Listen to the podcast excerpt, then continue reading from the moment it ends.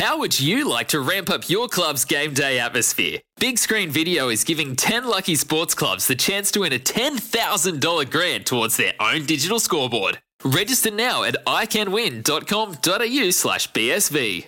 NZ.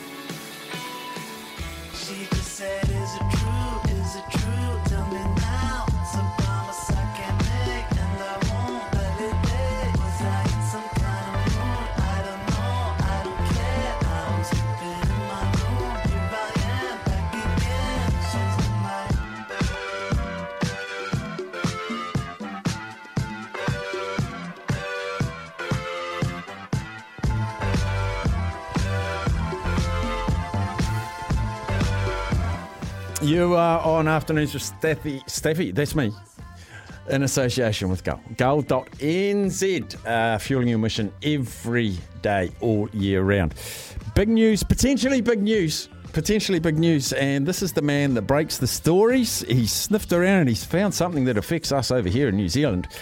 He is the mole. He is Tony Adams. He's coming to us live out of Australia. Moley, first of all, I hope you're recovering well from what looked like a horrendous time in hospital, my friend. Yeah, I don't uh, recommend prostate surgery to any of your listeners, uh, Staffy. It, uh, it, is, it is not a fun experience. It's a unique male experience, unfortunately. And uh, but the good news is uh, I'm over it, and I'm getting a little bit better and a little bit stronger every day. So uh, I'm past the worst of it. Good man. And recovery is better than the other option as well, isn't it? Let's be honest. Exactly. uh, all right, Tony. Uh, Shaun Shooter Stevenson, he's on a bit of a tear of form in the NPC rugby over here. He's been a mainstay of the Chiefs. What can you tell us? Yeah, well, look, uh, the, the dilemma here for the new NRL franchise, which starts next year, the Dolphins, is that they just haven't been able to land – marquee players. They've signed about 20 players. Most of them are average first graders, so they're, they're looking at, at guys who can break a game open. And uh, I haven't seen much of Shaun Stevenson, but he, he seems to to fit the bill. Uh, they're looking at him. I think a lot will depend on whether he makes this All Black squad, which I believe is named in the next few days. Is it? Yeah, I don't know that he'll make the All Blacks, but they're also taking a, a New Zealand A team, so a whole nother squad of the ones who just sit below the All Blacks. And I'll tell you what, Tony, if they've got a sniff of this, if he wasn't in before, I reckon he'll be in now. yes, well, he might uh, he might have to thank me for a business class ticket to Europe. They've had a swing at a few, haven't they, the Dolphins, and they just haven't been able to connect with the fast pitch because all the other uh, other big marquee players seem loath to go. I mean, they've got the Bromwich brothers, but they're towards the end of their careers. They've had a crack at a number of high profile ones. What's the stumbling block?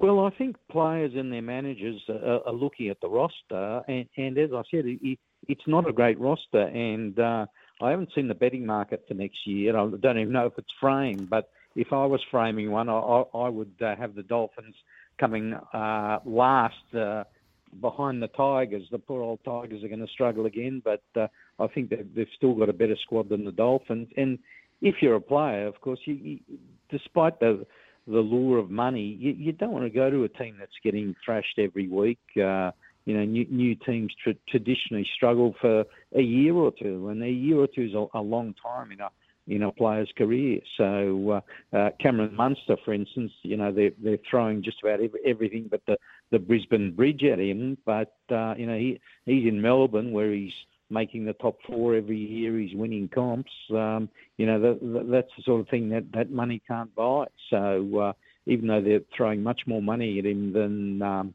the um, the Storm, uh, I don't think the Dolphins are going to get him.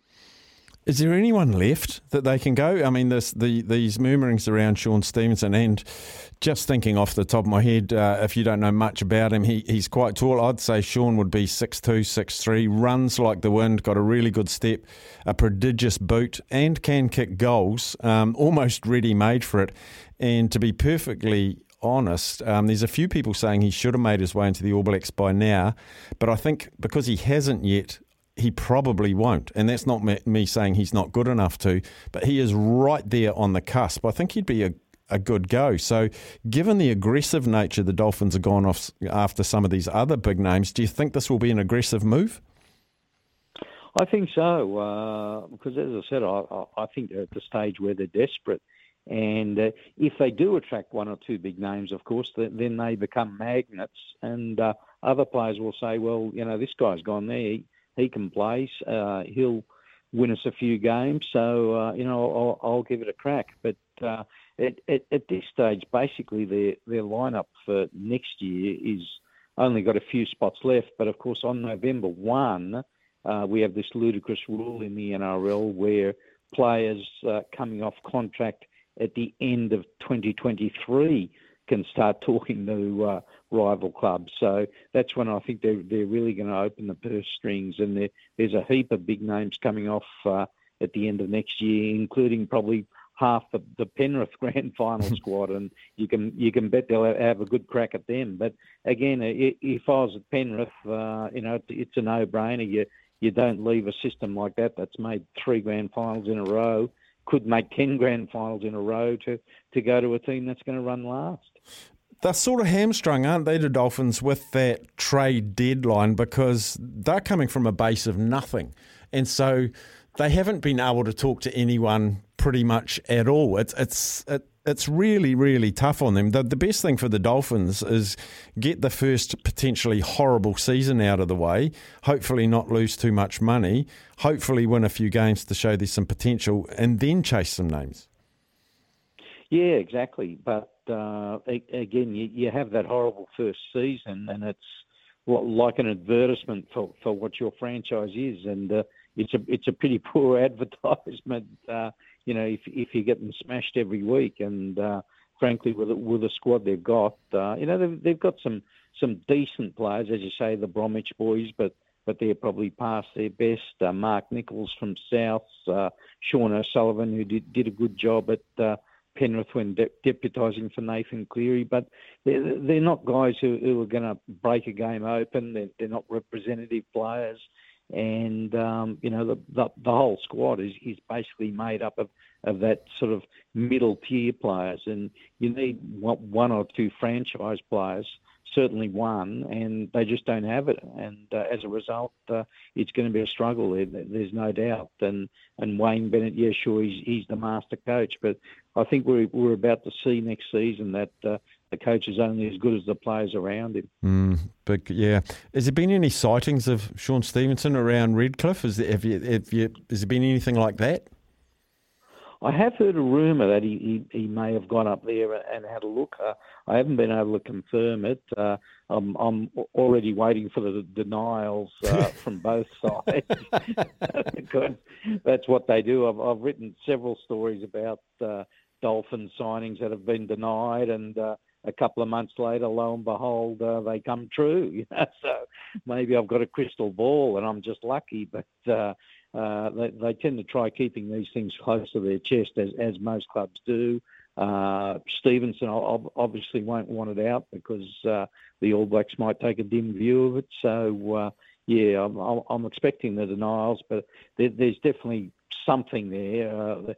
They've they've had talks, let's put it that way. And uh, I am not sure how involved the talks are, if it's got to the money stage.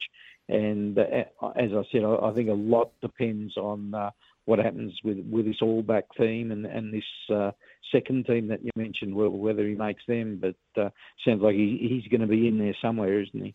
Yeah, as I say, I don't think the All Blacks, but potentially the what are they calling them? The New Zealand 15, uh, still playing black jerseys and they're playing the lesser nation. So, yeah, I think he's a lock for that now, Tony. Thanks to you. and as you say, he owes you a beer or a business class flight to Europe. Uh, Moley, thank you so much for joining us with that news. Uh, really appreciate your time and uh, continue your recovery. My pleasure, Staffy. Talk soon. Cheers. Tony Adams, the mole. Follow him on social media. That's the sort of stuff you get out of uh, Moley. Um, breaking news. Uh, breaking news. And look, most of them come true from Moley. Um, very well connected. So follow him on, uh, I follow him on Twitter and uh, just search the mole. He's probably on other social media platforms as well. But that's some pretty, some pretty big news, isn't it? Pretty, pretty big news. Uh, let's have a break. Let's take a break. Uh, we're going to talk Women's Rugby World Cup now. I've, I've got in front of me the special edition of the Rugby News Women's World Cup Guide. From memory, 72 pages. Yep, including the cover. 72 pages, preview of all the teams. It's wonderful stuff. And the man, oh, I hate to think how many hours he put into, us, into this because it's, it's comprehensive, is the editor Campbell, Bo- uh, Campbell Burnes. And he will join the show after the break. Life's so full on. I've been working on this deck for ages. These steaks don't cook themselves, you know. Life's good with a Trex deck. Composite decking made from 95% recycled materials that won't rot, stain, or fade. Trex, the world's number one decking brand.